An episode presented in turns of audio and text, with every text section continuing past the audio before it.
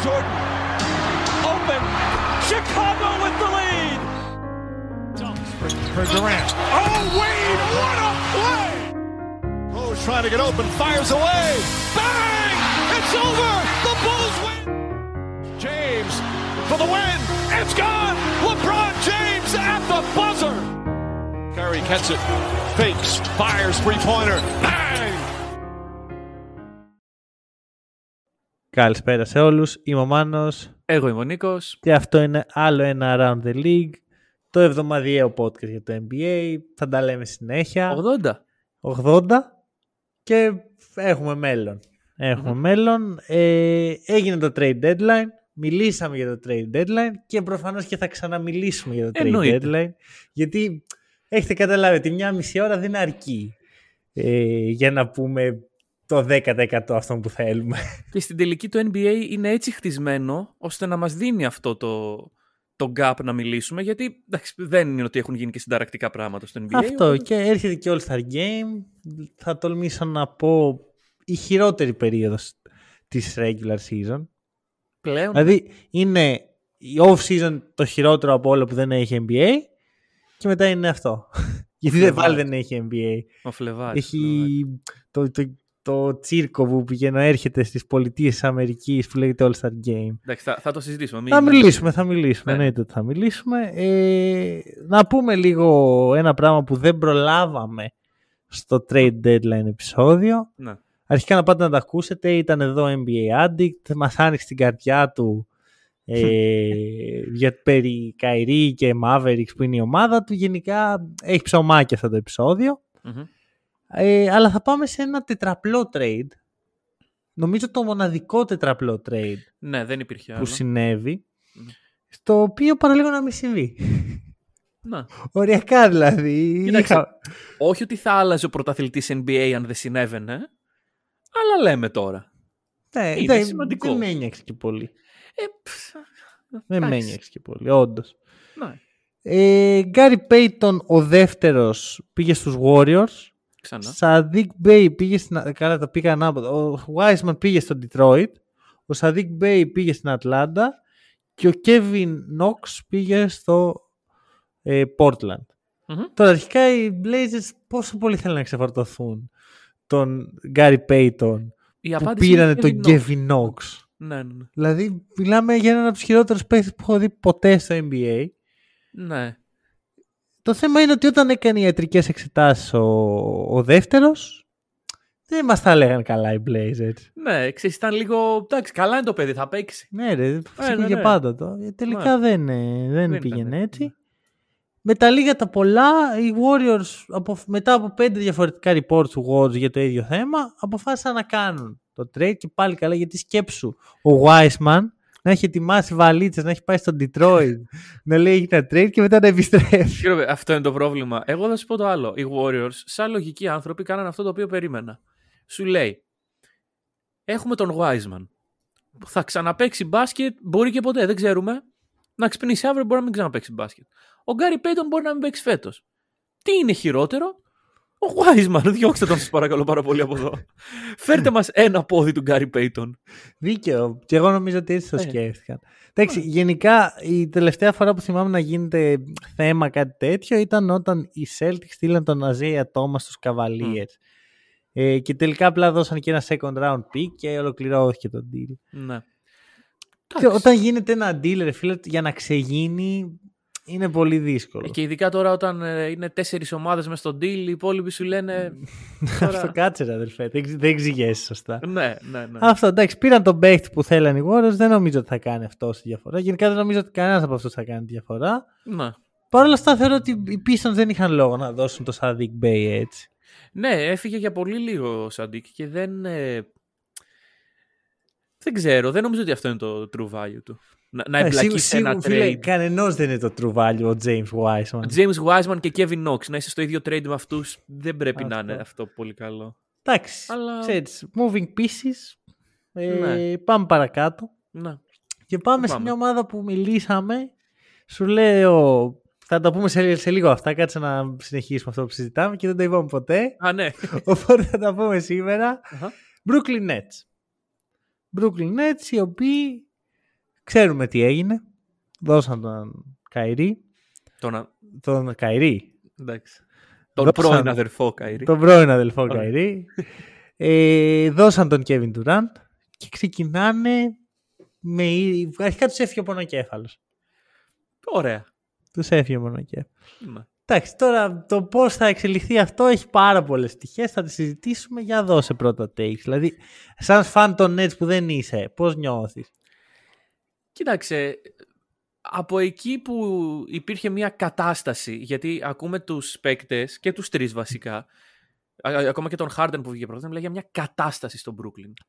Από εκεί που υπήρχε αυτή η κατάσταση, πλέον υπάρχει μια ομάδα με ψυχική ηρεμία, εντάξει, χωρίς προπονητή. Χωρίς προπονητή. Κάτσε, περίμενε. Τώρα θα δούμε αν έχει προπονητή. Ναι, ναι, το, ακριβώς. Το- τώρα θα, θα μάθουμε. Χωρίς superstars, με picks ευτυχώς και μια ομάδα όπου αυτή τη στιγμή φεύγει από το spotlight και πραγματικά δεν θα μου κάνει εντύπωση αν δεν ξανασυζητηθεί ξέρεις, σε τύπου συζητήσεις για NBA. Φέτος μπορεί και να μην ξανασυζητηθεί ποτέ. Ναι, το ακούω αυτό. Ε, η αλήθεια είναι ότι έγινε πολύ αντιεμπορική, αντιεμπορική πολύ Μμμ. γρήγορα. Ναι. Ε, θα σου πω ότι εμένα με τριγκάρει το roster τη- του Brooklyn. Το roster δεν είναι κακό. Ακριβώς. Α, ακριβώς. Κοίτα. Ναι. Έχουν βάθος. Μια χαρά. Βάθος, είναι έτσι. Αυτό και έχουν και πάρα πολύ αμυντικό ταλέντο. Ακριβώς το αντίθετο με αυτό που είχαν Ναι, πριν. ναι, ναι, ναι, ναι. Δηλαδή, τε- σου λέει δεν δούλεψε αυτό. Ωραία. Αντί, το αντίστροφο. Εντάξει, προφανώς δεν θα πάρουν πρωτάθλημα. Μμ. Ίσως προλάβουν όμως τα playoff.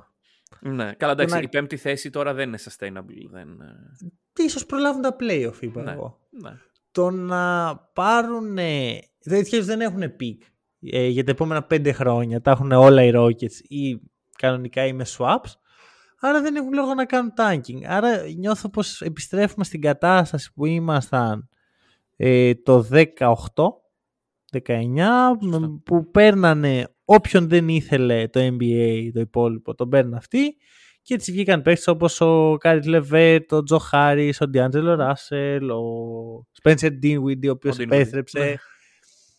ο Τζάρετ Άλεν. Γενικώς υπήρξε έτσι και νομίζω ότι επιστρέφουμε σε αυτό το οποίο εμένα με ιντριγκάρει πάρα πολύ για το πώς μπορούν, αν μπορούν να το ξανακάνουν ας πούμε, να ξαναχτίσουν μια ομάδα Ναι. που ήδη έχουν πολύ καλύτερο υλικό από ό,τι είχαν.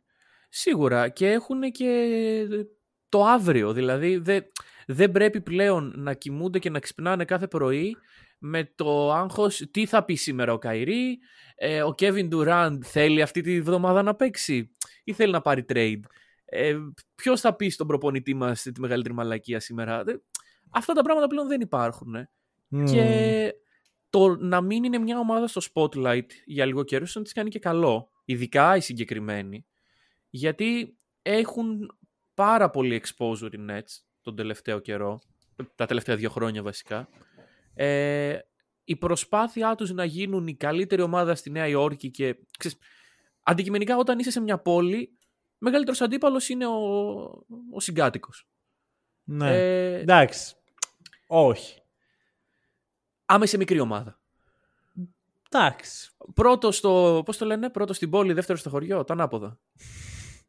Λοιπόν, άκου να σου πω τώρα. ε, οκ, Όχι, κα- περίμενε. Εκεί που θέλω να καταλήξω είναι ότι επειδή με τους Knicks και την αγορά της Νέας Υόρκης δεν μπορείς να την πολυπαλέψεις. Γιατί είναι προτιμητέοι οι Knicks; Έχουν φέρει πολλούς free agent τα τελευταία χρόνια. Όχι, όχι, όχι. Σου θυμίζω ότι οι Knicks χάσανε τον αδελφό Καϊρή και τον Durant μέσα Ναι. από τους Reds. Ε, Δηλαδή, εσύ πιστεύεις ότι οι Nets θα ξαναφέρουν superstar. Αμέ. Θα υπάρξει.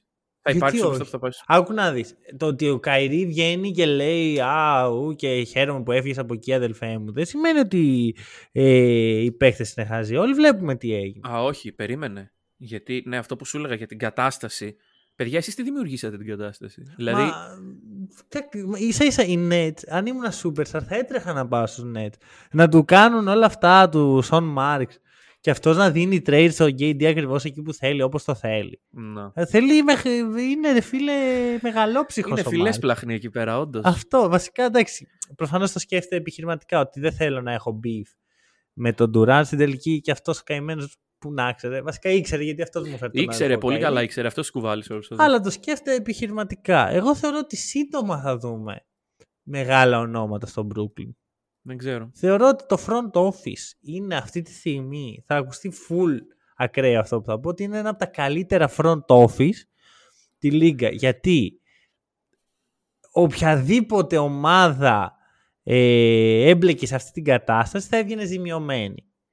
Η net όπως είναι τώρα δεν είναι contenders προφανώς αλλά δεν υπάρχει καμένη γη.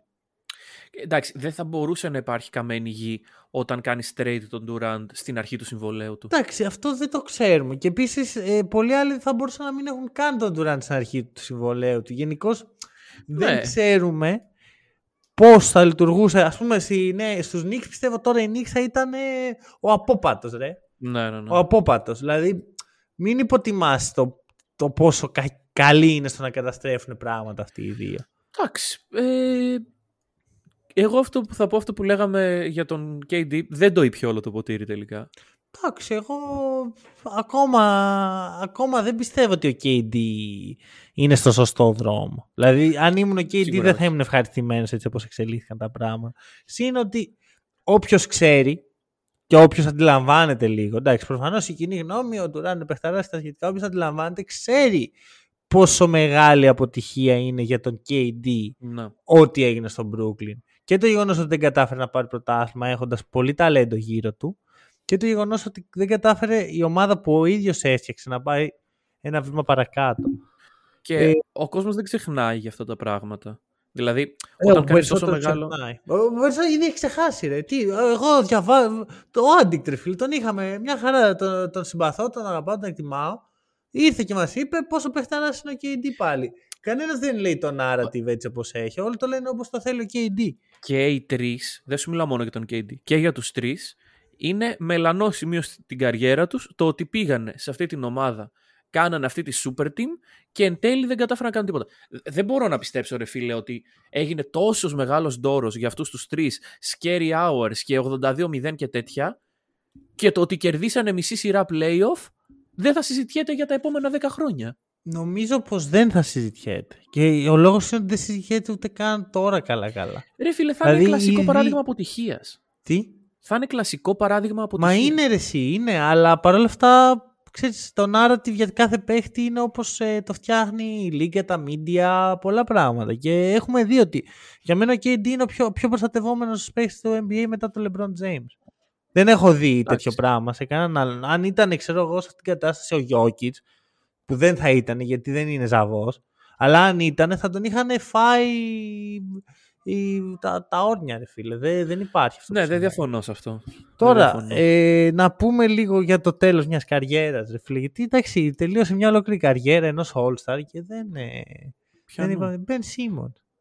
Ού, καλά είσαι. Και δεν έχουμε πει κουβέντα, ρε φίλε. Ένα Καλά farewell, είσαι. κάτι. Δηλαδή, ε, είναι καταπληκτικό το ότι με το που εξαφανίζεται ε, KD και Kyrie, ο Ben Simmons γίνεται ρολίστας για τους Nets.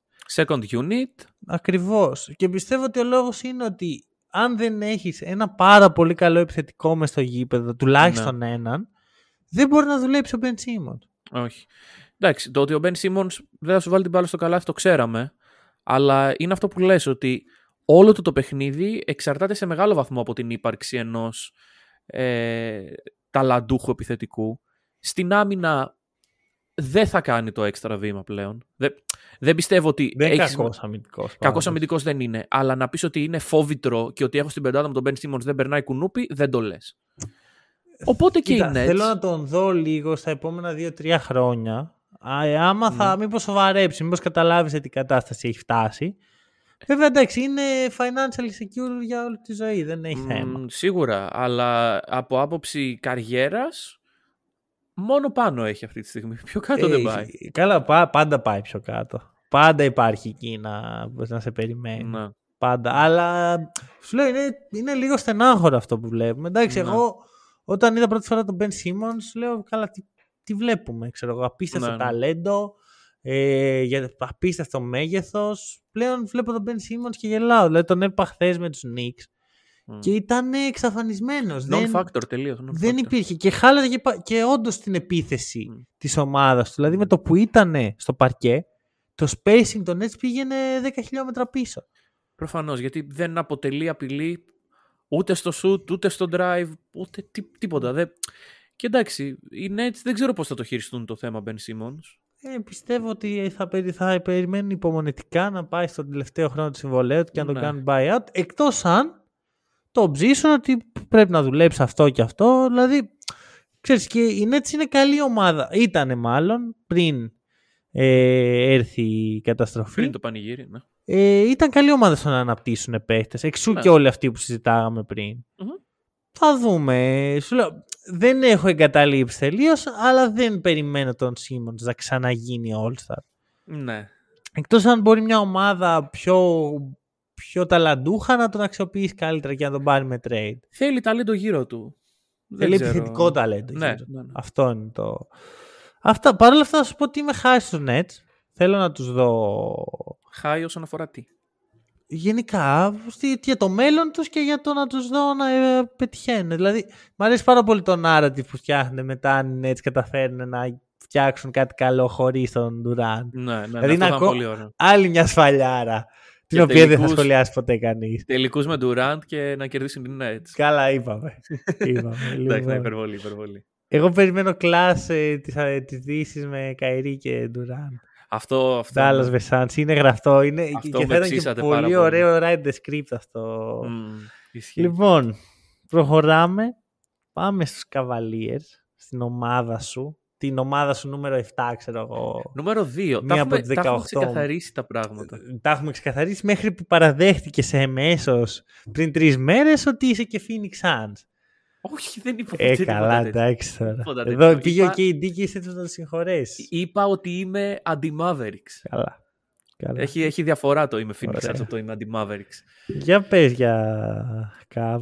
Λοιπόν, Cavaliers. Θες τα καλά ή τα κακά πρώτα; Να μου πεις τι σκέφτεσαι. Θέλω. Τι σκέφτομαι. Από τη μία βλέπω την ομάδα να πηγαίνει πάρα πολύ καλά. Έχουμε κερδίσει 7 συνεχόμενα. Πλέον δεν υπάρχουν κοινέτ. Είμαστε μέσα στις 4 Ένα αντίπαλος λιγότερος. Ακριβώς. Ε, δηλαδή ο δεύτερος γύρος μοιάζει πολύ doable πλέον. Ε, όλα καλά, όλα ωραία. Στο trade deadline πήραμε τον Danny Green, whatever. Και έρχεται ένα, το θέμα στην επιφάνεια που είχαμε συζητήσει, δεν θυμάμαι πότε το είχαμε πρώτο αναφέρει, ε, για τον Kevin Love. Mm. Ρε παιδιά, τι είναι αυτό τώρα. Ο Bickerstaff, δεν θα σου πω ότι είναι ο καλύτερος προπονητής όλων των εποχών. Είναι ένας καλός προπονητής. Έχει κάνει τα πράγματα να δουλέψουν. Έχει και ταλέντο στην ομάδα αλλά έχει κάνει τα πράγματα να δουλέψουν. Βγάζει από το rotation τον Love, λέει ότι θα τον ξαναβάλει, θα προσπαθήσει να, τον, ε, να, να δουλέψει ο παίκτης και να επανέλθει σιγά σιγά. Αλλά ρε φίλε, εγώ πιστεύω ότι από την πορεία που έχει ο Kevin Love στη Λίγκα και στην ομάδα, ε, δεν μπορεί να του παίρνει ο Dean Wade τη θέση στο rotation. Sorry κύριε Bickerstaff. Μα ο Dean Wade είναι έτσι κι αλλιώς στο rotation; Ήτανε. Ο, ο Bickerstaff αυτό είπε ότι θέλαμε να πάμε πιο μπροστά τον Wade και γι' αυτό χρειάστηκε να πάει λίγο πιο πίσω mm, ο Love. Μάλιστα. Δεν, δεν ξέρω, δεν μου βγάζει πάρα πολύ νόημα αυτό. Ούτε εμένα. Δεν καταλαβαίνω τι κάνουν οι καβαλίες. Προσπαθούν να κάνουν tanking. Ε, δηλαδή. Δεν καταλαβαίνω. Γιατί αυτό. Βγάζεις ένα καλύ, καλύτερο παίχτη για ένα χειρότερο, ο οποίος εντάξει είναι εξελίξιμος. Ναι. Ο Dean Wade δεν είναι κακός. Ε, είναι από τους καλύτερους undrafted στη λίγα. Εγώ από τον Dean Wade θυμάμαι το... όταν είχε φύγει ο Dwayne Wade από τους Cavs. Όχι, όταν, όταν είχε έρθει ο Dean Wade, που τουιτάρει ο Dwayne ότι σου εύχομαι να, να είσαι ο Wade με την καλύτερη καριέρα στους Cavs. Καλά πήγε αυτό. Καλά, τι καλά πήγε αυτό. Το έχει καταφέρει. Ναι. Ε, βέβαια. Ε, άκουρε εσύ. Κοίτα εγώ γενικά δεν βλέπω πολύ νόημα σκηνή των Cavaliers. Βασικά νιώθω πραγματικά το πιστεύω αυτό ότι οι Cavaliers έχουν ήδη έρθει μέσα σε ένα τέλμα. Okay. Αρχικά μου θεωρώ λογικό που δεν κάνουν κινήσεις στη trade deadline. Εντάξει, πήραν free agent τον Danny Green ναι. Που πάλι καλά φίλε που τον πήρε οι Cavaliers γιατί η άλλη επιλογή του ήταν Celtics και δεν ήθελα καθόλου. Δεν ήθελες. Ε. Καθόλου, καθόλου. Πλάκα, πλάκα. Ο Danny Green είναι ο παίχτης που περιέγραφα σαν ιδανικό fit δίπλα στον Garland Αλλά ο Ντάνι Γκριν πριν 8 χρόνια. Ακριβώς, όχι ο τωρινός. ακριβώς, όχι ο, το 2023. Εντάξει. Α, α, έχει ενδιαφέρον όμως το ότι οι Cavs το, το διάβασαν αυτό. Δεν, Ναι. δεν διάβασαν αυτό που είπα εγώ. Διάβασαν το, το Εντάξει. τι χρειάζεται. και η δεν τον ομάδα. διάβασαν και σαν αντικαταστάτη του Μίτσελ. Σα Ναι, συμπλήρωμα. προφανώς. Ε, τώρα, ο Μίτσελ θεωρώ πραγματικά ότι ρίχνει το ταβάνι των Cavaliers. Ξέρω ότι ακούγεται πολύ περίεργο αυτό, γιατί ξέρεις, μπήκε ο Μίτσελ, η ομάδα παίζει καλά, Ναι. παίζει καλύτερα από ό,τι πέρσι. Ε, Σε οποιαδήποτε φάση σεζόν. Καλά. Αλλά εγώ το βλέπω και λίγο πιο μακροχρόνια. Ναι. Και θεωρώ πραγματικά ότι τώρα έχουμε βάλει ένα γυάλινο, ένα τζάμι ας πούμε στο, τα, στα ταβάνια των ε, Mobley και Garland. Έχουμε βάλει έναν ball dominant παιχταρά ναι μεν, underachiever δε, στον Donovan Mitchell. Τον έχουμε βάλει αυτόν σαν face του franchise. Μμμ. Νιώθω πως θα πάει πολύ στραβά αυτό για τους Cavs. Νιώθω δηλαδή ότι σαν να κάνουν κινήσεις προς τα πίσω αντί να πάνε μπροστά. Δεν ξέρω. Ε, καταρχάς, ε, αυτό που λες ότι η ομάδα είναι καλύτερη πέρυσι από ότι φέτος, μην ξεχνάμε ότι είναι και ένας χρόνος παραπάνω εξέλιξη σε Garland και Mobley. Εντάξει, και είναι και ο Μίτσελ μέσα. δε- Εγώ δεν τον υποτιμάω. Όχι. Εγώ πιστεύω ότι και, χω... και χωρίς τον Μίτσελ η ομάδα θα ήταν καλύτερη από Θα πέρυσι. ήταν.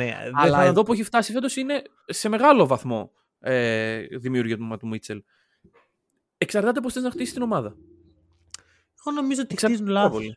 πολύ. Ε, Θεωρώ ότι ο- το backward Garland Mitchell για να το σηκώσουν μαζί πρέπει να, να γίνουν απίστευτα. Πρέπει να αλλάξει το μπάσκετ όπως το αντιλαμβανόμαστε. Ε, μπορεί να γίνει, γιατί το μπάσκετ αλλάζει τα τελευταία 5 χρόνια, 10 χρόνια έχει αλλάξει Ναι, ναι, πραγματικά ναι, ναι. πολύ. Μπορεί, δεν το αποκλείω. Μμ. Αλλά με βάση τα τωρινά δεδομένα δεν το βλέπω λογικό.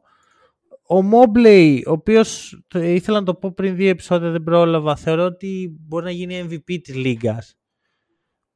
Δεν θέλω να τον βλέπω σαν τρίτη επιλογή.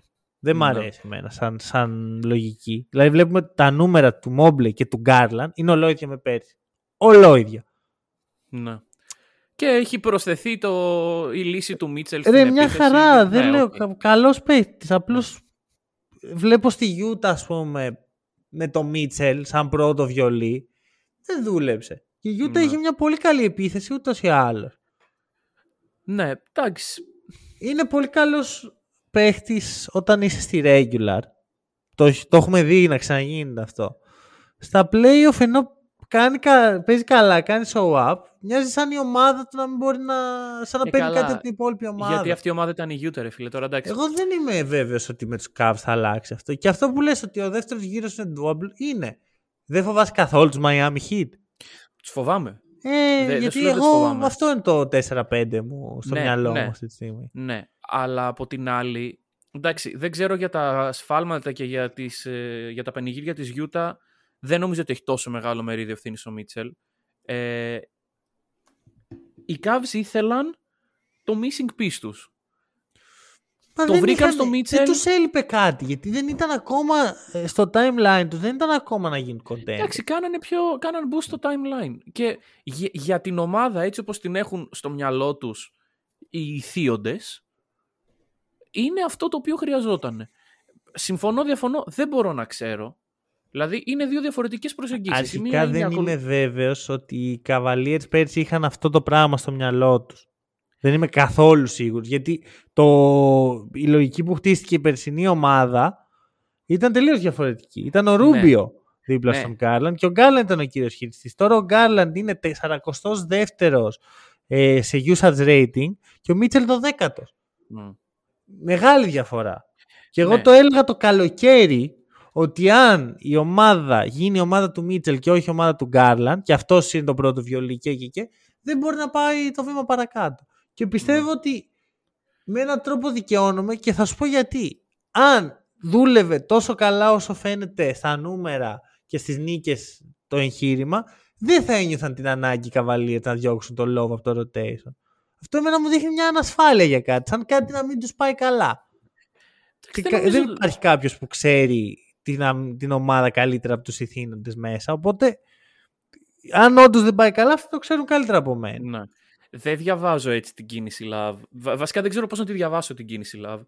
Ε, αλλά το ότι κάτι δεν πάει καλά στην ομάδα, εντάξει, νομίζω ότι δεδομένων των συνθήκων που υπάρχουν στην Ανατολή αυτή τη στιγμή, είναι πολύ καλή πορεία μέχρι στιγμής. Εγώ αυτό σου είπα ότι έτσι φαίνεται σαν νούμερο και Ναι. έτσι θα σου έλεγα κι εγώ. Αν δεν έβλεπα τους καβαλιέρε να κάνουν περίεργες κινήσεις τη τελευταία, τη τελευταία μια Κοίταξε, μισή για, εβδομάδα. για μένα περίεργη κίνηση θα ήταν να κινηθείς στο trade deadline ε, ενεργά πολύ. Το να βγάλεις τον veteran leaders σου Αυτό, αυτό εκτός είναι περίεργο. rotation. Ε, είναι περίεργο. Είναι περίεργο. και Αυτό το, να δέχομαι. πάρεις και τον Danny Green, ο οποίος δεν προσφέρει τίποτα. Δεν, δεν, θα- δεν μπορεί να είναι στο rotation ο Danny Green και να μην είναι ο Kevin Love, ρε φίλε. Πώς να το κάνουμε; Ρε φίλε, όταν θα έρθουν τα playoff, ο Danny Green θεωρητικά μπορεί να σου προσφέρει. Άμα υπάρχει κάποιος τραυματισμός, ο Danny Ε, Green καλά. θεωρητικά Ναι. μπορεί να σου προσφέρει. Σωθήκαμε. Γιατί Θα είναι ο ο Danny Μίτσελ- Green.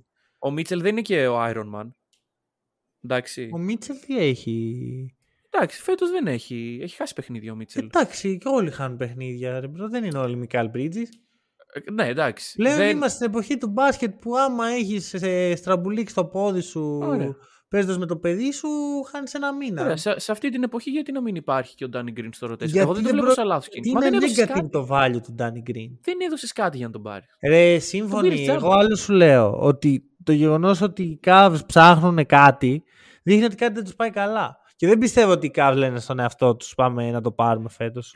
Πρέπει να σκέφτονται το του χρόνου. Γιατί άμα οι Ναι. Cavs κάνουν κινήσεις με βάση το τώρα τους, αρχικά γιατί βγάλανε έξω τον Kevin Love; Μμμ. Και δεύτερον, γιατί το κάνουν αυτό από τη στιγμή που υπάρχουν σο- πολύ πιο σοβαροί contenders στην ε, Ανατολή; Καλά, ναι, εντάξει. Δεν, δεν νομίζω ότι οι Cavs λένε φέτος αλλιώς τίποτα. Ε, υπάρχει, Μα καταρχάς, δεν μπορεί να είναι αυτό. Με, με τους Garland, Cavs. Mobley, ε, Allen. Δηλαδή ε, αλλά, είναι εκεί. αλλά Mobley Allen και πας και τους βάζεις ένα παίχτη που τους τρώει, τους, τους ρουφάει τις ψυχές σιγά σιγά. Ο ρουφιχτής των ψυχών είναι ο Μίτσελ. Ναι, αλλά από την άλλη είναι ένας πολύ καλός παίκτης. Εντάξει. Βάζεις πολύ ταλέντο στην επίθεσή σου. Τα νούμερα του είναι εκεί. Δικός πολύ καλός παίχτης στο NBA που μπορεί να μην κερδίσει ποτέ; Τι θα σου ταίριαζε δίπλα δηλαδή; Brandon Ingram, το έχω πει 15.000 φορές. Μωρέ, και ναι. άλλοι πολλοί παίχτες τώρα, δεν είναι μόνο. Και στην τελική δεν χρειαζόταν να πάρουν τώρα παίχτη οι- οι Cavaliers. Εντάξει, σου λέω, αυτά είναι δύο διαφορετικές προσεγγίσεις. Οι Cavs θεώρησαν ότι έπρεπε να πάνε σε αυτήν, πήγανε. Οκ. Δεν είμαι και ε, super fan των. Ε, δε- δεν τους υποστηρίζω από παιδί να πω πω τι κάνατε, καταστρέψετε την ομάδα κτλ. Εγώ το έχω Εντάξει, πει. Η εγώ- ομάδα θα καταστραφεί Ναι, αν όταν τυχόν έρθει το παιδί από το άκρο. γίνει το παιδί από το άκρο και το παιδί του παιδιού από το άκρο. Εγώ πιστεύω ότι αυτά τα λόγια κάποτε θα παίζουν σε playback και θα λέω «Α, θα... Μπορεί, μπορεί. Δεν Αυτό. θα είναι ούτε η πρώτη ούτε η τελευταία φορά. Λοιπόν, Φιλαδέλφια. Ο, ο Φιλαδέλφια. άμεσος ανταγωνιστής των Cavaliers. Ναι, Αρχικά να σου πω κάτι ακραίο. για πες. Αυτή τη στιγμή στο μυαλό μου, οριακά ούτε η Φιλαδέλφια είναι contender. Λόγω Doc Rivers, Όχι. λόγω... Καλά, και Doc Rivers. Απλώς ο, οι Celtics και οι Bucks είναι τόσο καλοί Μμ. που δεν μπορώ να δω πώς κερδίζει κάποιος ε, στα playoff αυτές τις ομάδες. Δηλαδή, η- έβλεπα Celtics κα- ε, Φιλαδέλφια που παίζανε πριν καμιά εβδομάδα και οι Celtics έπαιζαν με τον Dayton και μια Και- και κανέναν παρέα άλλον, ναι. ε, ε, πάγκου Μμμ. και τους κερδίσανε και οι άλλοι παίζαν υπερπλήρης. Δηλαδή, Ναι. Α, καταστροφή είναι αυτό. Εντάξει, καλά. Από ένα παιχνίδι δεν μπορείς να κρίνεις, αλλά εγώ πιστεύω ότι όντως είναι ένα, ένα βήμα μπροστά. είναι μια Δύο-τρία. κατηγορία. Είναι μια άλλη κατηγορία. Δηλαδή το 1-2 Ε. στην ε, Ανατολή αυτή τη στιγμή. Αυτό δηλαδή. Αν είναι όλοι υγιείς, γιατί δεν μπορείς να βασίζεις το ότι μια ομάδα είναι contenders επειδή κάποιος από μια άλλη ομάδα θα χτυπήσει. Αν όλοι είναι υγιείς στα playoff, δυ- δύσκολα Cavs και ε, Miami και Φιλαδέλφια παίρνουν νίκη από αυτούς τους δύο. Όχι νίκη, ε, να νικήσουν τη σειρά. Αυτό τώρα δεν είναι. Δεν, υπάρχει, υπάρχουν άλλοι λόγοι που ήθελα να μπει εδώ η Φιλαδέλφια. Παρακαλώ, σε ακούω. Καλά, αρχικά με το Μέλτον ε, έχω, Ε, έχω μια ψύχωση τελευταία. Εσύ Ε, ναι, κάποιος άλλος δεν έχει. Κοιτάξτε, starter είναι ακόμα. Ναι. Για πώς ακόμα θα μου πεις. Άκου να σου πω.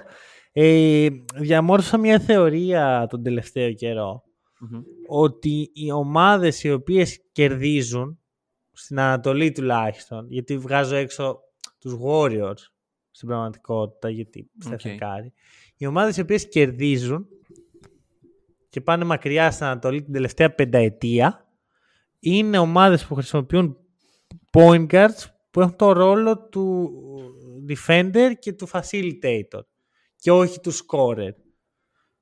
Δηλαδή βλέπουμε ότι ο Καϊρή ο οποίος την τελευταία πενταετία ήταν στην Ανατολή, δεν έχει παίξει στους τελικούς της περιφέρειας. Μμμ. Ανταυτού έχει παίξει ο Μάρκο Σμαρτ, ο Κάι Λόουρι, ο Τζρου Χόλιντεϊ, ακόμα και ο Ρικ Μπλέτσο.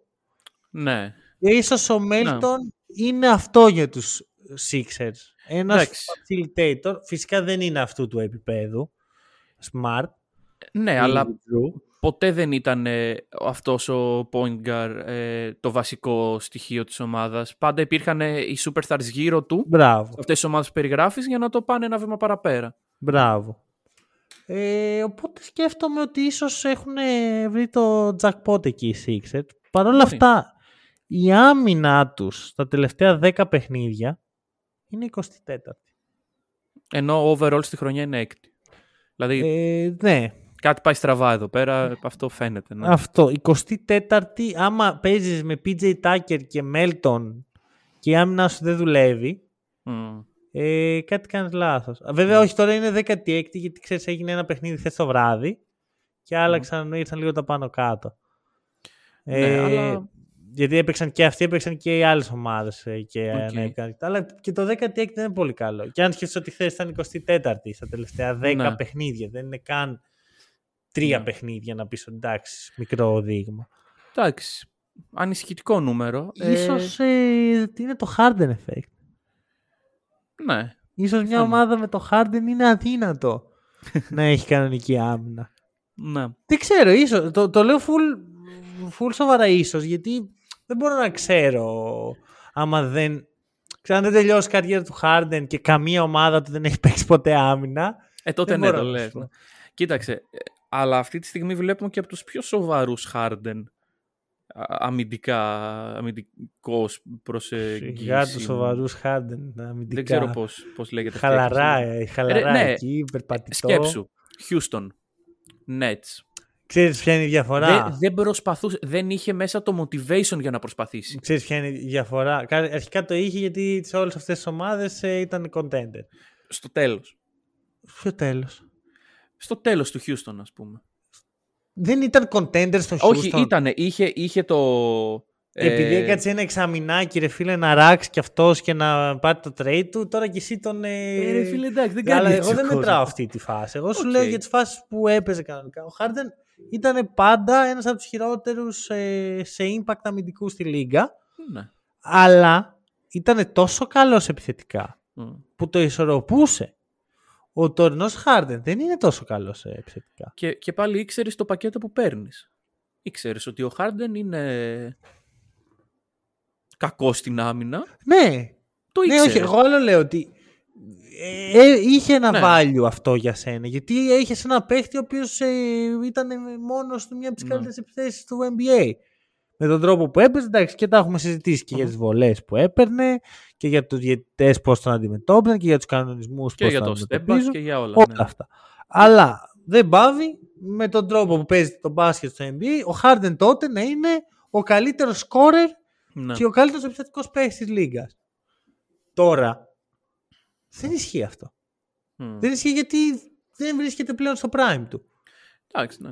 Οπότε η Φιλαδέλφια είναι σε μια κατάσταση που η άμυνά της είναι on the edge, θα πω. Δεν έχει ακόμα ε, σε ελεύθερη πτώση, αλλά δεν ξέρουμε και που θα καταλήξει.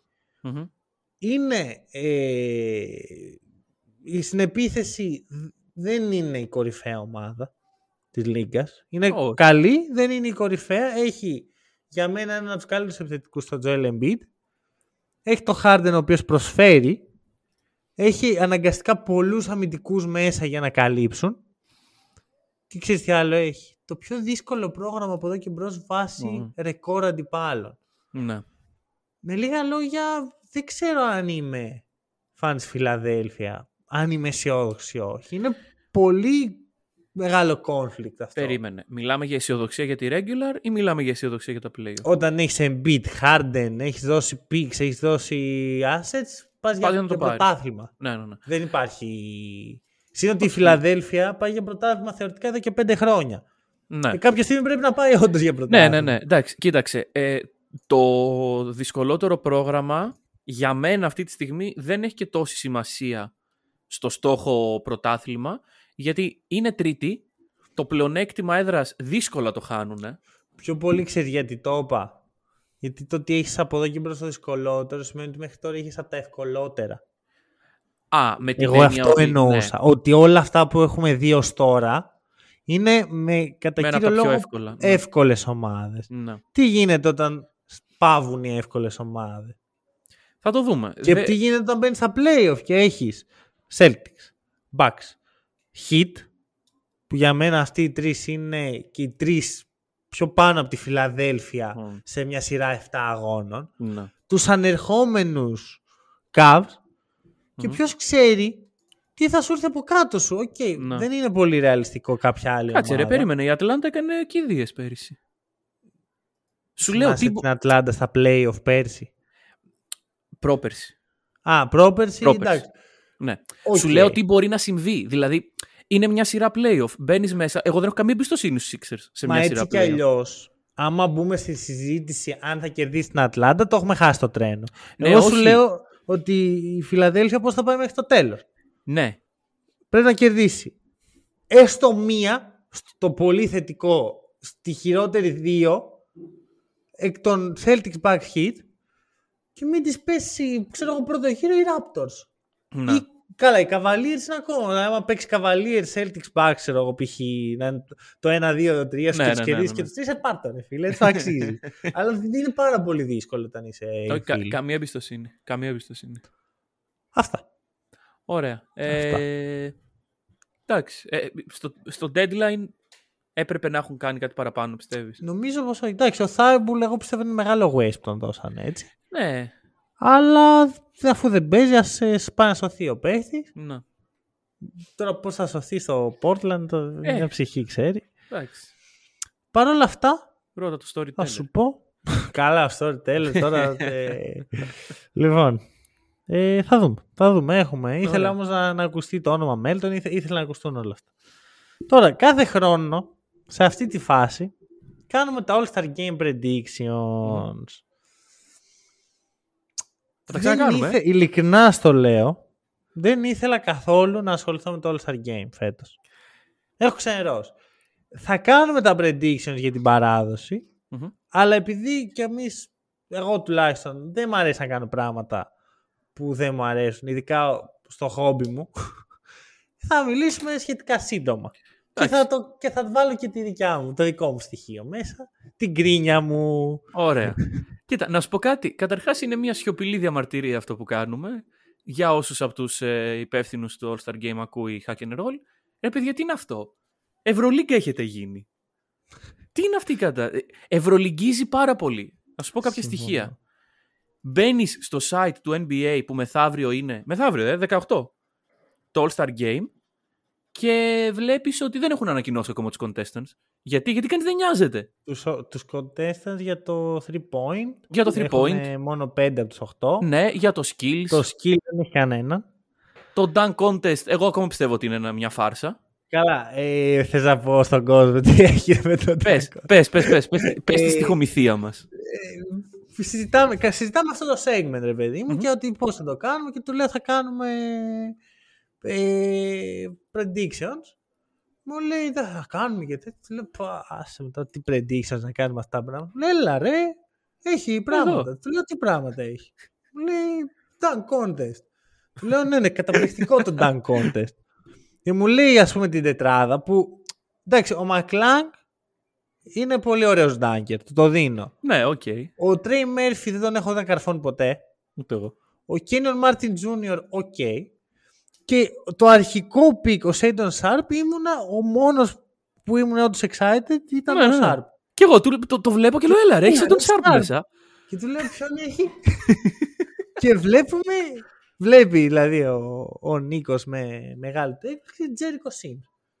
Εντάξει ρε φίλε, βάλει και εμένα να καρφώσω. Σε παιδική μπασκέτα. Ναι.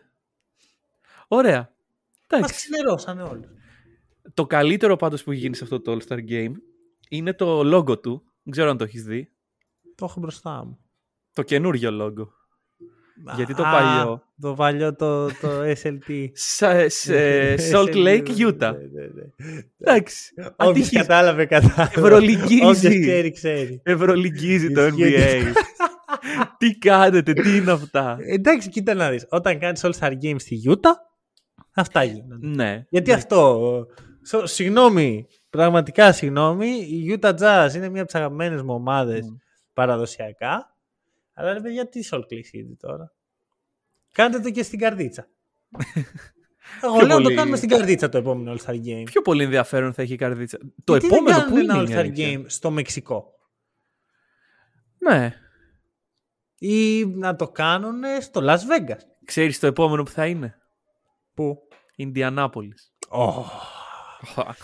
Πάντως η καρδίτσα έχω μάθει ότι εκείνες, το, το γήπεδο εκείνη τη ημερομηνίας είναι διαθέσιμος. ναι, ναι, ναι. Ε, Μπορείτε να Και μιλήσετε με τον ξέρετε, Δήμαρχο. ε, Δεν έχω πάει καρδίτσα, είναι μία από τα. στο bucket list μα που πρέπει να πάω. Ναι. Ευκαιρία. Να δούμε και All Star ταυτόχρονα.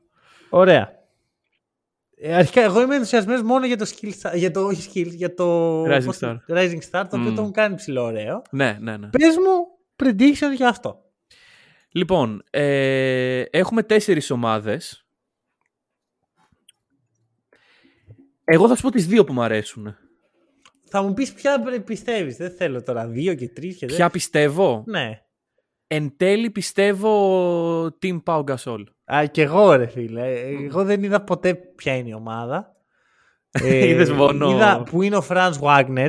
Α, οκ. Μετά είδα όμως ότι είναι και ο Jalen Green μαζί του, οπότε δεν μπορούσα να προβλέψω αυτή. Ωραία. Και μετά πήγα και είδα που είναι ο... ο πώς τον λένε, Μπανκέρο. ο Βίκτορ Γουεμπανιάμα. Α, Συνειδητοποίησα ότι δεν είναι στη λίγκα ακόμα. Ακόμα, οπότε ναι. είπα ποιος είναι ο αγαπημένος μου από αυτούς τους τέσσερις παίχτες. Και είδα τον Πάου Γκασόλ και λέω ωραία εδώ είμαστε. Α τύπου μόνο προπονητής, δεν σε ένοιαξε το... Ναι, ναι, ναι. Οκ, εντάξει. Κοίταξε, ε, και ο Γιοακίμ Νόα έχει φτιάξει καλή ομάδα. Να σου κάνω μια ερώτηση. Ο Jason Terry την έφτιαξε στην ομάδα ή την επιβάλλανε με G-Leaguers μέσα; Είναι μόνο G Leaguers, δεν- νομίζω ότι είναι επιβάλλανε. Ωραία, εντάξει. Τύπου αυτό ότι, ήθελα. παιδιά, έχουμε εδώ μια ομάδα με G Leaguers, θα ρίξουμε δύο Προχωράμε. νομίσματα. Πολύ, Ναι, το, ωραία. πολύ το συζητάμε. Τώρα, Ωραία, ωραία. Ε, three point contest, βασικά skill challenge. Δεν έχουμε. Εγώ λέω Δεν να έχουμε. προβλέψουμε και πάλι. Τι, Από τους παίχτες της Λίγκας. θα είναι παίκτες ή θα είναι ομάδες; Εγώ πιστεύω... Α, πέρυσι ήταν ομάδες. Εντάξει, εγώ λέω θα είναι παίχτες. Ε. Ωραία. Εκεί, Θα το φαντάστηκα φτιάξουμε ότι- τώρα εδώ μόνοι Ωραία, μας. Για πάμε. φαντάστηκα ότι θα γίνει το bracket που γινόταν Ωραία. και λέω ότι θα κερδίσει ο Obi Toppin. Είναι πάρα πολύ πιθανό. να σου πω, ο Kevin Knox. Ίσως είναι η ώρα του να λάμψει. Ωραία. Kevin Knox εσύ, Obi Toppin εγώ. Ωραία. Τρίποντα. Τρίποντα. Ε, έχουμε άνθρωπο, να, ε, ε, superstar που είναι στα τρίποντα, ρε. Έχουμε τον ε, Lillard. Θα τον, για τον επιλέγεις. Κοίταξε. Θα ήθελα να το πάρει ο Μάρκανεν. Και εγώ θα ήθελα να το πάρει ο Μάρκανα. Αλλά νομίζω θα το πάρει ο Dame. Ωραία. Εγώ λοιπόν, επειδή βλέπω τρία κενά spots και σύμφωνα Ναι. με τους κανονισμούς που βγάλαμε πριν λίγο στο Skill Challenge μπορώ να διαλέξω οποιονδήποτε παίχτη στη λίγα Σωστά. και επειδή είδα ότι στο Dunk Contest είναι ένας G-Leaguer άρα μπορώ να διαλέξω οποιοδήποτε παίχτη στη G-League Ο Nick Stauskas είναι στην G League. τον Tyler Dorsey θα διαλέξω. Α, βέβαια, ναι. Εγώ πιστεύω λοιπόν, μη ηρωνικά, κα- βλέπετε ότι δεν Μη είμαι ηρωνικά, μη ηρωνικός ηρωνικά, άνθρωπος, ναι. ότι το 3 point contest θα το κερδίσει φέτος ο Tyler Dorsey. Ο Nick Stauskas που είναι; Δεν ξέρω. Δεν είναι G League. Νομίζω πως είναι στους Pacers. Ωραία. Ναι, Tyler Dorsey θεωρώ. Tyler εγώ. Dorsey, Εσύ οκ. Dame Lillard. Θα δούμε. Εντάξει, θα- Θεωρώ θα ότι έχεις λίγο λιγότερες πιθανότητες. Ε, εντάξει, είναι άνιση μονομαχία που έφερε Ισχύει. τώρα ο Dorsey μέσα. Ε, Dunk Contest. Δεν, αρνούμε. Jericho Sims. Ξεκάθαρα. Να προβλέψω τι. Εύκολα. Τι να Jericho προβλέψω, ρε Sims. φίλε, που πήγε ο άλλος πέρυσι ξυπόλυτος να καρφώσει. Jericho Το Sims. έχασε 8 φορές και εγώ πρέπει για αυτό το event να βγάλω πρόβλημα. Δεν βγάζω πρόβλημα. Jericho Sims. Εγώ δεν βγάζω πρόβλημα. Όχι, α- άκου εμένα που ξέρω. βλέπεις Εγώ ότι στις οι σημειώσεις μου έχω προβλέψεις βάλει μου- παύλα. Δεν σημει- Οι δεν προβλέψεις λέω που είναι τίποτα. σοβαρές σε μένα. Ωραία. Εγώ δεν δεν διακομωδώ. τα Όχι, event. εσύ, εσύ το πας πάρα πολύ σοβαρά και μπράβο σου που παραμένεις σοβαρός. Εγώ δεν μπορώ, ρε φίλε, να Είμαι παραμείνω επαγγελματίας σοβαρός. τώρα, Εσύ είσαι γιατί- επαγγελματίας. Εγώ δεν μπορώ να Ωραία. είμαι. Συγγνώμη. Ωραία, Παύλα. Jericho Sims, εσύ δεν γνωρίζετε Τίποτα. να απαντώ. Και δεν έχουμε Team LeBron και Team. Λες και δεν θα κερδίσει Team LeBron. Καλά, Γιάννης, draft και να το κάνει και εκείνη την ώρα με όλου γύρω-γύρω. Ε, Το Παρ' όλα παιδί του αυτά, θα πάρει. έχω τον MVP, ξέρω ποιος θα είναι. Για Δεν πε- εγώ τον έχω δύο προβλέπω. MVP. Ξέρω, εγώ ξέρω ποιος Για θα είναι. πες. Ο αδελφός Καϊρή. Ο αδερφό Καϊρή. Wow. Θα είναι ο αδελφός Καϊρή γιατί θα παίζει με τον Ντουράν. Που δεν θα είναι ο Ου. Ντουράν. Α, κάτσε, όχι, ο Ντουράν τι είναι, είναι τραυματίας. Ναι, Ωραία, ο Καϊρή. ο Καϊρή. Ωραία. Ο Καϊρή. Ε, Μη ηρωνικά, φυσικά. Όπως όλες μου οι προβλέψεις σήμερα, μη ειρωνικές. Ξέρεις τι θα μ' άρεσε να σε βλέπω να τραβάς τα μαλλιά στην επόμενη Τρίτη. Τζα Μοράντ MVP. να κάνεις εκεί πέρα Μπορεί να γίνει κάνα, αυτό. κάνα παλαβό κάρφωμα. Κοίτα, έτσι, για να- κάτι τέτοια ο Μοράντ μια χαρά είναι. Ναι, ναι, ναι. Αυτό. Μια τέτοια είναι μια χαρά. Για πρωτάθλημα όχι. Ο Άντωνι Έντουαρτς είναι το Dark Horse μου. Άντωνι Αυτό, Έντουαρτς. όντως- αυτό είναι όντως μη ειρωνικό. Οκ. Γιατί ο Έντουαρτ μπορεί και να το πάρει στα σοβαρά. Μπορεί και να του δώσω ακόμη περισσότερο respect. Εγώ το, το μη ηρωνικό μου είναι ο, ίσως ο τελευταίος τίτλος στην καριέρα του Λεμπρόν. Ω, παίζει όντως. Αν και ρε φίλε, ο Λεμπρόν θα βγει MVP την τελευταία του χρονιά. Σε 5-6 Ναι, ισχύει, χρόνια ισχύει. από τώρα. Ισχύει, ισχύει. Οπότε δεν θα το δώσουμε. εδώ. Ωραία. Αλλά το δώσουμε στο ρεκόρ. Γρήγορα, γρήγορα, γρήγορα. Fast. Fast. Φύγαμε. Και μιλώντας για τον Λεμπρόν, μου δίνεις Τυχαία. μια πολύ καλή πάσα να αναφέρω ένα τυχαίο γεγονός που έγινε. Δε- δεν το είχα πρόσφατα σχεδιάσει. Και να ξεκινήσουμε από εκεί τη συζήτησή μας. Τυχαία πάντα. Τυχαία, κάπου έβαλε ένα καλάθι στην OKC και μετά σηκώθηκε ο Καρύμ και άρχισε να του λέει μπράβο. Δεν κατάλαβα τι έγινε. Μπες Εγώ σε δεν ένα ασχολούμαι. γήπεδο εκεί, πανηγυρίζαν. Ε, ρε φίλε, δεν το καταλαβαίνω αυτό το μπάσκετ. Περίμενε λίγο. Θα μου πεις τι έγινε. Α πω εγώ τι έγινε. Γιατί εγώ είδα ότι έβαλε καλάθι ο Λεμπρόν, Μμμ. το πανηγύρισε σαν να έβαλε γκολ ο Χαριστέας. Χαριστέα και μετά σταμάτησε το παιχνίδι για κάνα τέταρτο και άρχισε να Ναι. μιλάει ο Λεμπρόν και να αγκαλιάζεται με τα παιδιά του και τέτοια. Και δεν ξέρω. Εντάξει. Κοίταξε. Ε, πέρα από την πλάκα, είναι μεγάλο ρεκόρ. Εντάξει, πρώτα θα βγάλουμε στην άκρη, μην, μην το κλείσετε όσοι είστε υπέρ του ρεκόρ. Θα βγάλουμε λίγο το τρόλ μας και μετά θα μιλήσουμε σοβαρά. Όχι, Εγώ θα ρε φίλε μιλήσουμε. λοιπόν στο μπάσκετ έχω συνηθίσει, ξέρεις, δεν ξέρω και πολύ. Όταν παίζει μια ομάδα, παίζουν δύο ομάδες. Εκεί τελειώνει το παιχνίδι, μπιπ 0, νικητής. Πανηγυρίζουμε. Τρίτο δεκάλεπτο δεν έχω δει να τελειώνει το μάτσο. Δεν ρε παιδιά, τελείωσε συγγνώμη. καν το τρίτο δεκάλεπτο. Ναι, αυτό πριν, το- πριν τελειώσει το Έβαλε τρίτο γκολ ο δεκάλεπτο. Χαριστέας. Εντάξει, Έβαλε ο Χαριστέας τέλος. και εγώ έτσι θα πανηγύριζα. Χρυσό, χρυσό γκολ στη- στη- με την Τσεχία. Εντάξει. Εντάξει, ε, αυτό που σκεφτόμουν είναι το εξής ότι για να σπάσει το ρεκόρ αυτό του LeBron James πλέον, το οποίο δεν μπορώ να το συνηθίσω, ότι δεν είναι το ρεκόρ του Karim πλέον. Είναι το, είναι το ρεκόρ του Λεμπρόν. Είναι ακραίο αυτό Ναι, για ναι, είναι, μένα. είναι απίστευτο. Ε, για να σπάσεις λοιπόν το ρεκόρ του LeBron, πρέπει να γίνουν 50 διαφορετικά πράγματα. Ναι, ναι, ναι. Σωστά. Δηλαδή πρέπει να είναι ο, ο παίχτης, ο durable, ο έτοιμος από μικρή ηλικία, σε, ο, ε, αυτός που έχει τη διάρκεια, αυτός που έχει την όρεξη. Γιατί ρε φίλε, κατά ψέματα. Πού τη βρίσκεις ρε Λεμπρόν την όρεξη, πραγματικά; Πού Και- τη βρίσκεις τόση όρεξη να βάζεις 36 πόντους στην OKC. και ο υγιής που να παίζει συνεχόμενα. Και είναι, είναι αυτό που λες. Όλο, όλο. Πρέπει να ευθυγραμμιστούν πολλά αστέρια. Εντάξει, ξαναλέω, μιλάμε για ένα ρεκόρ το οποίο σημαίνει πράγματα, ρε φίλε. Το να είσαι ο πρώτος σκόρερ στην ιστορία του καλύτερου πρωταθλήματος στο, στον κόσμο είναι κάτι. Και Μμμ. είναι μεγάλο κατόρθωμα.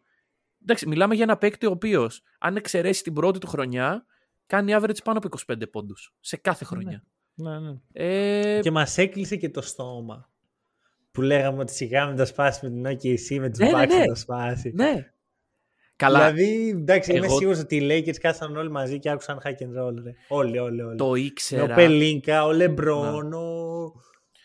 Εγώ είμαι στο Twitter ρε, τη μέρα που παίζουμε με OKC, σκρολάρω και βλέπω outfit LeBron και φωτογραφίες εκεί Ναι. και το ύφος του και λέω παιδιά σήμερα είναι η Ναι, μέρα βασικά, τόσο εγώ σήμερα. πιστεύω ότι δεν είχε καμία τέτοια σκέψη μέχρι που είδε τον Καρύμ και λέει, όπα, πού να Εγώ- τον ξαναφέρει τον Ρε, άνθρωπο τώρα». προσχεδιασμένα ήταν. ναι. Ε, Το μωρέ προσχεδιασμένα ήταν. Και ο ε. Άνταμ Σίλβερ ήταν εκεί. Δηλαδή Εντάξει, ο τώρα- Adam Sil- ε, το- αυτό σου λέω, εγώ πιστεύω είδε όλους αυτούς και λέω, «Οχ, περιμένω να το σπάσω τώρα. Ναι.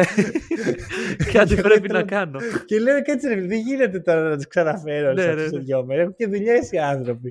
Έχουν πράγματα να κάνουν. Και ίσως η, η οργάνωση να ήταν ελληνικό δημόσιο τύπου. Πω ρε φίλε, λάθος παιχνίδι. Ε, δεν σας είχα πει.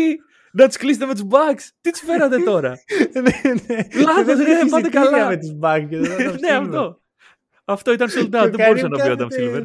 Στο, στο πίσω πίσω διάζωμα. Όχι, ρε, αυτό. Ο Καρύμ σου λέει σιγά μου δώσω εγώ 10 χιλιάρικα για να δω το λεμπρό να σπάει το Σιγά ρεκόρ. μην πλήρωσε ο Καρύμ.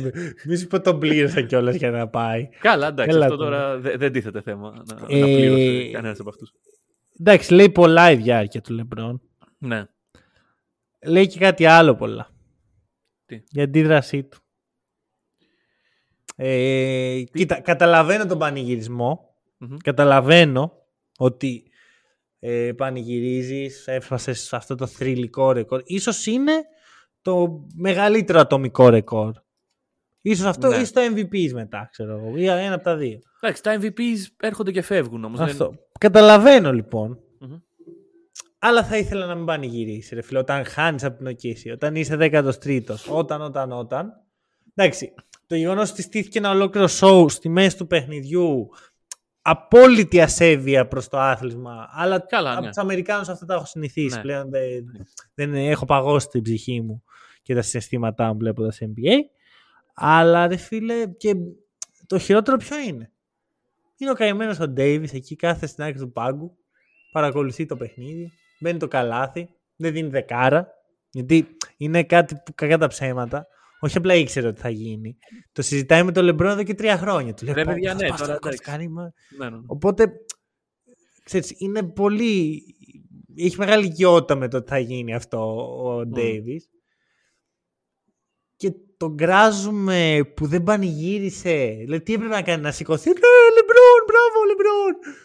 Εντάξει, ο, ο AD με αυτόν τον τρόπο έκανε μια δήλωση γιατί ε, το, το φυσιολογικό θα ήταν ε, να σηκωθεί όπως όλοι οι υπόλοιποι, να πάει στο κέντρο, να αγκαλιάσει τον Λεμπρόν και να μην συζητήσει κανείς την παρουσία του- του AD. Με αυτόν τον τρόπο όμως μπήκε λίγο στο μυαλό όλων το ότι γιατί δεν πανηγύρισε ο AD, γιατί χάναμε από την OKC. εκείνη τη Θεωρείς στιγμή. ότι το έκανε επίτηδες; Ε, όχι, θεωρώ ότι έτσι το ένιωσε εκείνη τη στιγμή. Αυτό και εγώ. Και δεν το Αυτό, κατηγορώ αλλά... κιόλας. Δηλαδή, Όχι, όχι, ούτε εγώ σε καμία περίπτωση. τι, τι περιμένουμε από τους παίχτες ε, Ναι. των ε, Lakers; Δηλαδή και εγώ αυτοί, όλοι αυτοί που σηκωθήκαν, ε, χειροκρόταγαν και τέτοια, λες και είναι Κοίτα, μαζο, δεν- μαζορέτες. δεν ε, κακολογώ αυτούς που το κάνανε για τον απλούστατο λόγο ότι εντάξει, πολλοί από αυτούς είναι τιμή τους πραγματικά να βρίσκονται σε αυτό το σημείο που έσπασε ο Λεμπρόν το ρεκόρ του Καρύμ το οποίο θα μνημονεύεται για 50 χρόνια ακόμα και θα λέμε α, να τιμή σπάσουμε το τους. ρεκόρ. Ο Οκ. τιμή τους. Ρε φίλε, τι να σου Τη πω δουλειά τώρα. τους κάνουν οι άνθρωποι. Σκέψου να πας εσύ στο γραφείο σου, ξέρω εγώ, αύριο μεθαύριο, να πας στο γραφείο σου και να είναι ένας να σπάσει ένα ρεκόρ που δεν σε νοιάζει καν και να σου πω, τιμή σου που ήταν. Όχι βέβαια. Σε τι με νοιάζει Εξα- εμένα. Ε, καλά, εντάξει. Είναι, δεν είναι ακριβώς το ίδιο γιατί είναι και το θέαμα πάνω απ' όλα. Ρε, μα αυτό είναι το θέμα. Όλα αυτά είναι ένα act. Okay. Μα, μεγάλο σου, μεγάλη στιγμή, μια χαρά που το, το σχολίασα κάποια στιγμή και στο Instagram, ότι- στο Μμ. Twitter ότι όλοι με τα κινητά και λένε Α, οι boomers και τέτοια μπορείς να...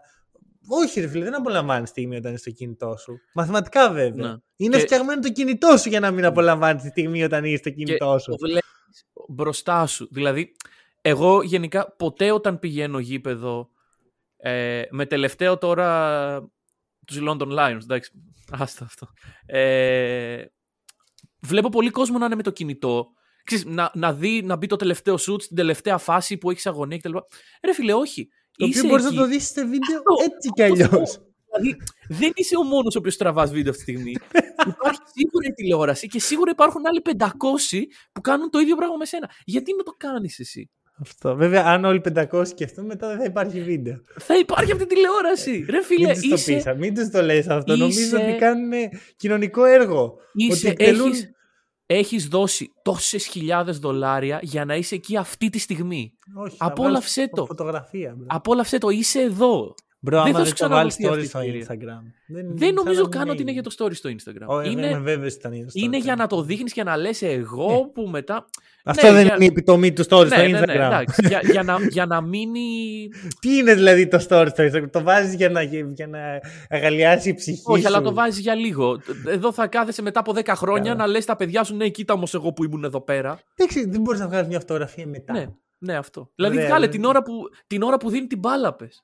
Αυτό ή μετά όταν έχεις έχεις ένα ολόκληρο 15 Ναι. λεπτό ξέρω, που αγκαλιάζει τον μπατζανάκι, τον λεμπρόν, εκεί βγάλε βγάλε και- τον μια ναι. φωτογραφία, ρε φίλε. Τέλος πάντων. Ή βασικά βγάλε το προηγούμενο σουτ και πες ότι αυτό ήταν το σουτ. Ναι, ισχύει. Σιγά μην ξέρουν τα παιδιά σου Ακριβώς. πώς έσπασε ο Λεμπρόν. και εντάξει, ε, τρομερή στιγμή το, του Καρίμ μου άρεσε πάρα πολύ. Εντάξει, όσο show και να είναι, μ' άρεσε η μπάλα που την έδωσε έτσι. Μ' άρεσε πάρα πολύ. Ναι, που το οποίο ρε φίλε, ξέρεις τι, νιώθω ότι ήταν για όλους λίγο άβολο αυτό. Δεν ξέρω άμα το έχει. Ήταν λίγο awkward για όλους, ακόμα και για τον ίδιο το Λεμπρόν, που πανηγυρίζει και χαιρετάει και τέτοια. Νιώθω πως όλοι δεν ξέραν πού να σταθούν, σαν να είναι τελείως στημένο. Δηλαδή, όταν κάνεις αντίστοιχα ceremonies για τα retire των παιχτών, είναι πολύ natural τα πάντα. Μμμ. Τώρα, ή ο Λεμπρόν είναι τόσο βιομηχανικό προϊόν που όλα ήταν κανονισμένα, πού θα σταθεί αυτός, τι θα κάνει, θα κάνει έτσι ο Καρύμ, θα κάνει αυτό. Μπορεί, Ναι. πολύ πιθανό. Ή απλώς είναι πολύ άβολο να σταματάς έναν αγώνα μπάσκετ στην τρίτη περίοδο για να Αυτό. δώσει ο Καρύμ την μπάλα στο Αυτό, Λεμπρόν. αυτό. Και στο τέλος χάσαν κιόλας οι Lakers. Ναι. Ε, Και μετά χάσαν πήραν και τον ένα- Διάτζελο Ράσελ. Ναι. Και μετά ο Λεμπρόν το κόψε. Να, να τι γίνεται όταν σπάσει το ρεκόρ του Καρύμ. ναι. Εκεί θα μείνει. Δεν θα μείνει. Τι φάση, ρε φίλε. Δεν Ρε ξέρω. Λεμπρόν, Εντάξει, ήταν πολύ κουραστικό όλη αυτή η διαδικασία. Προφανώς και ήταν 20 χρόνια παλεύει. Εγώ ξέρω τι σκεφτόμουν, ρε φίλε. Υπάρχουν άνθρωποι που δεν μπορούν να πάνε γυμναστήριο για πάνω από 1,5 μήνα. ναι. Το 90% των ανθρώπων δηλαδή, Ναι, όχι ναι. υπάρχουν. Δεν... Εγώ είμαι ένας Νομίζω από ανήκω, αυτούς. να ανήκουμε και οι δύο σε αυτό το Καλά, εγώ πράγμα. δεν, δεν- έχω απορρίψει το γυμναστήριο σαν έννοια για άλλους λόγους, για προσωπικούς. Δεν μου ταιριάζει. Αλλά αυτό είναι άλλο θέμα. Υπάρχουν άνθρωποι που θέλουν και δεν μπορούν. Ο τύπος Ε, το κάνει για... Ο τύπος το κάνει για 20 χρόνια και δεν κάνει 20 γυμναστήριο. χρόνια σε επαγγελματικό επίπεδο. Ναι. Αυτό. Δεν κάνει πιλάτες. Κάνει συνεχόμενα όλη τη χρονιά. Τι κάνει, ζωή δεν έχει, ρε φίλε.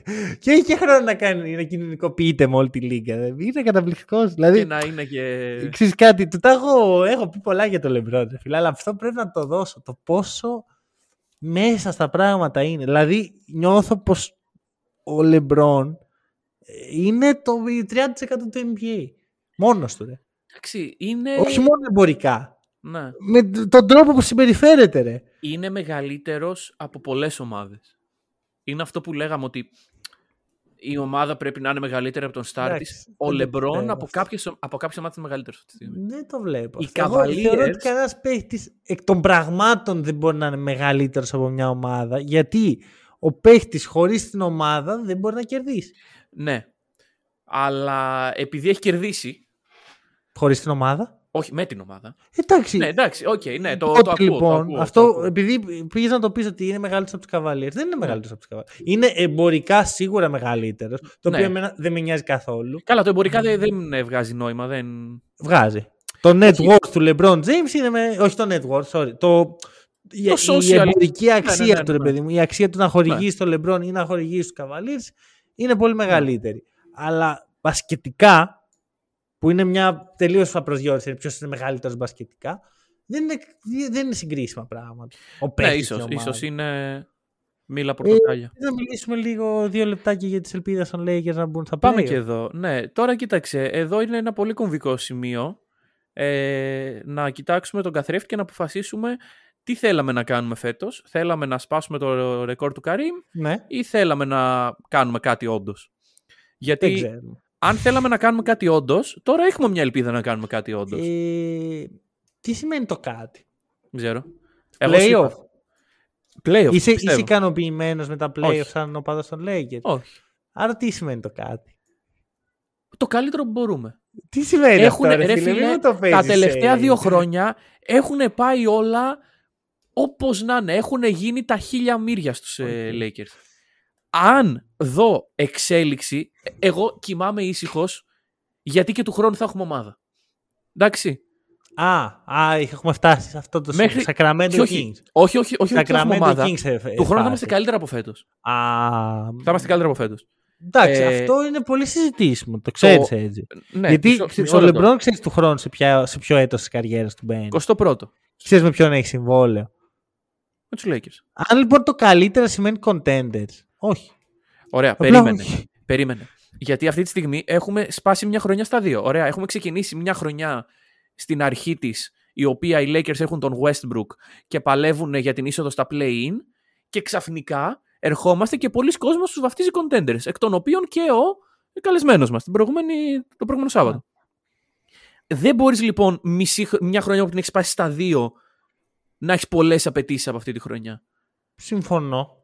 Πολύ ωραία τα λες. Δεν Του προλαβαίνεις να χρόνου- χτίσεις χημεία. Ακριβώς. Του χρόνου λοιπόν, για Του πες. χρόνου που θα ξεκινήσει η ομάδα, αν ξεκινήσει κοιτάζοντας και λέγοντας, παιδιά, έχουμε τον LeBron James, έχουμε τον Anthony Davis, έχουμε συμπληρώματα για αυτούς καλύτερα Ε, από ε, κάθε άλλο Εδώ χρόνο. κάτι, κάτι έχασες. Έχουμε τον Davis, πολύ καλό. Ναι. Έχουμε τον LeBron. Δεν είμαι σίγουρος ότι αυτό πλέον είναι καλό. Δεν ξέρω, δεν ξέρω. Και έχει βλάκα γιατί τον αποθέωσα και τα σχετικά και μπράβο του. Όχι. Δεν και είναι εδώ contender έρχεται, η ομάδα που έχει τον LeBron. και να εδώ πάρει. έρχεται το αρχικό μου ερώτημα. Τι κάνουμε; Σπάμε το ρεκόρ του Καρύμ και μετά κάνουμε rest για ένα μήνα ή παίζουμε μπάσκετ και πάμε για το πρωτάθλημα που Καλά, τόσο λέμε μπορεί ότι να είναι- θέλουμε; Μπορεί να παίζει τραυματίες. Αυτό είναι άλλο θέμα. Αυτό είναι άλλο. Ναι, δεν, Εγώ δεν, δεν αυτό το που κρίνω. θα σου Δεν το πω κρίνω. Είναι το εξής. Και για να το κλείσουμε, Ναι. γιατί φεύγουμε. Ναι. Όταν είσαι στην 21η σου σεζόν και δεν είσαι μια θεϊκή μορφή, ας πούμε, δεν είσαι ένας θεός ανάμεσα στους ανθρώπους, που Λεμπρόν, από όσο ξέρω δεν είναι, Δεν έχουν βγει δεν γραφές. για- θεωρώ πως μπορείς να είσαι ο παίχτης που λέμε αφού τον έχω πάω για πρωτάθλημα. Ναι, όχι, μα δεν σου είπα Οπότε ότι θεωρώ επειδή έχει LeBron. ότι οι Lakers του χρόνου αν έχουν το ίδιο roster με τώρα και δεν έχουν βάλει άλλον έναν εκπληκτικό παίχτη ο οποίος να είναι και καλός αμυντικός και καλός σουτέρ και καλός και καλός και... δηλαδή να είναι ένας all-star που παίζει άμυνα και να ταιριάζει δίπλα στο LeBron και να ταιριάζει δίπλα στο Davis Ένας Μπράντον Ingram. Μμ, άμυνα Θα τη βρούμε. ένα Έλα πίσω και το Jalen βρούμε. Brown έστω ένα Ναι. Drew Holiday έστω αμυντικογενής παίκτη θεωρώ ότι δεν- που δεν θα έρθουν αυτοί θεωρώ ότι δεν μπορούν οι Lakers να, να πάρουν πρωτάθλημα Θα δείξει. Δεν και ξέρω. καλά για, για φέτος θεωρώ Φέτος δεν- εγώ ότι η δεν το ομάδα πιστεύω, δεν. που δεν θα μπει στην, οξα- στην εξάδα δεν θα πάρει πρωτάθλημα Καλά, η- ρε στην εξάδα μπορεί να μπεις. για πες μου ποιος θα περάσει; Δεν είναι το θέμα ποιου θα περάσεις. Από την Ποιος θα- εξάδα. για να μπεις στην εξάδα πρέπει να περάσεις ομάδες εξάδας Της Παναγίας στα μάτια πρέπει. Πρέπει να περάσει του Clippers αυτή τη στιγμή. μπορούν οι Lakers θέλουν να περάσουν στους Δεν Clippers; Ξέρω. Τους έχω δει. Δεν τους έχω δει. Να τους δω. εντάξει Και- τώρα δεν Μα είναι σε δεν- αυτό σου λέω, δεν Αυτό ξέρεις πώς ασπάζομαι. μου ακούγεται εμένα. Ότι έλα μου ρε τώρα, δεν, το ξέρω, δεν μπορείς να ξέρεις άμα δεν δεις και τέτοιο. Όχι, μπορώ να ξέρω. Δεν θα τους περάσουν τους Clippers. Ρε Θε- φίλε, Δες, οι Lakers χάσαν από τους Trail Blazers. ναι, Οι οποίοι δεν είναι καν θα play-in αυτή τη στιγμή. ναι. Γιατί είναι οι Lakers. Μα αυτό είναι το θέμα. Η, όταν ο άλλος, θε- βασικά, αν οι Lakers θεωρούν ότι είναι contenders, πρέπει να μπουν στην εξάδα. Για να μπουν στην εξάδα δεν πρέπει να κερδίσουν απλά τους Blazers, πρέπει να τους κερδίσουν όλους. Ναι. Όλους. Πρέπει να καλύψουν διαφορά πέντε, πέντε παιχνιδιών. Μα αυτό σου έλεγα και στο έλεγα στο προηγούμενο επεισόδιο. Αν κάνουν ένα σερί. Σερί, ρε φίλε, πόσο καιρό έχει να ακουστεί αυτή η λέξη. Πόσο, στο Los πόσα Angeles? μάτσερι θα κάνουν. Δέκα. Γιατί Να να, πάρεις δέκα κάνουν οι παιχνίδια. Lakers 10. Να δείξουν ότι μπορούν. Πιστεύεις Ε, ότι μπορεί να γίνει; Ναι. Ωραία. Το- Δεν εδώ, εδώ πιστεύω. είναι, εδώ είναι το τέλειος σημείο να Δεν το κλείσουμε. πιστεύω ότι μπορούμε να πάρουμε πρωτάθλημα. Αλλά αυτή η ομάδα όπως είναι, αν Εδώ φορμαριστεί, μπορούμε μπορεί να κάνει το 10 νίκε κλείσουμε. σερί. Ό- Όλα καλά. Ωραία. Ε, δεν έχω να απαντήσω σε αυτό, με συγχωρεί. Εντάξει, ρε φίλε, δεν είναι. Δηλαδή είναι παδικό τέι. Ε, είναι λίγο παδικό, τι να κάνουμε; Λίγο. Λίγο. Θα το βάλω Πολ. Όχι. Θα στο Άλλο, βάλω Πολ ρε, σήμερα. Άλλο τι θες τώρα. Θα στο βάλω εδώ να δούμε. Λοιπόν, παιδιά, αυτά. Ελπίζω Αυτά. να μην διώξαμε και τους πέντε τελευταίους ε, οπαδούς των Lakers που, που τους έδιωξα εγώ δηλαδή. Έχουμε γιατί- διώξει εγώ είμαι κάθε πάντως. κατηγορία ανθρώπων από την αρχή του επεισοδίου. Λοιπόν, αυτά. Ευχαριστούμε πολύ που μας ακούσατε. Τα λέμε σύντομα.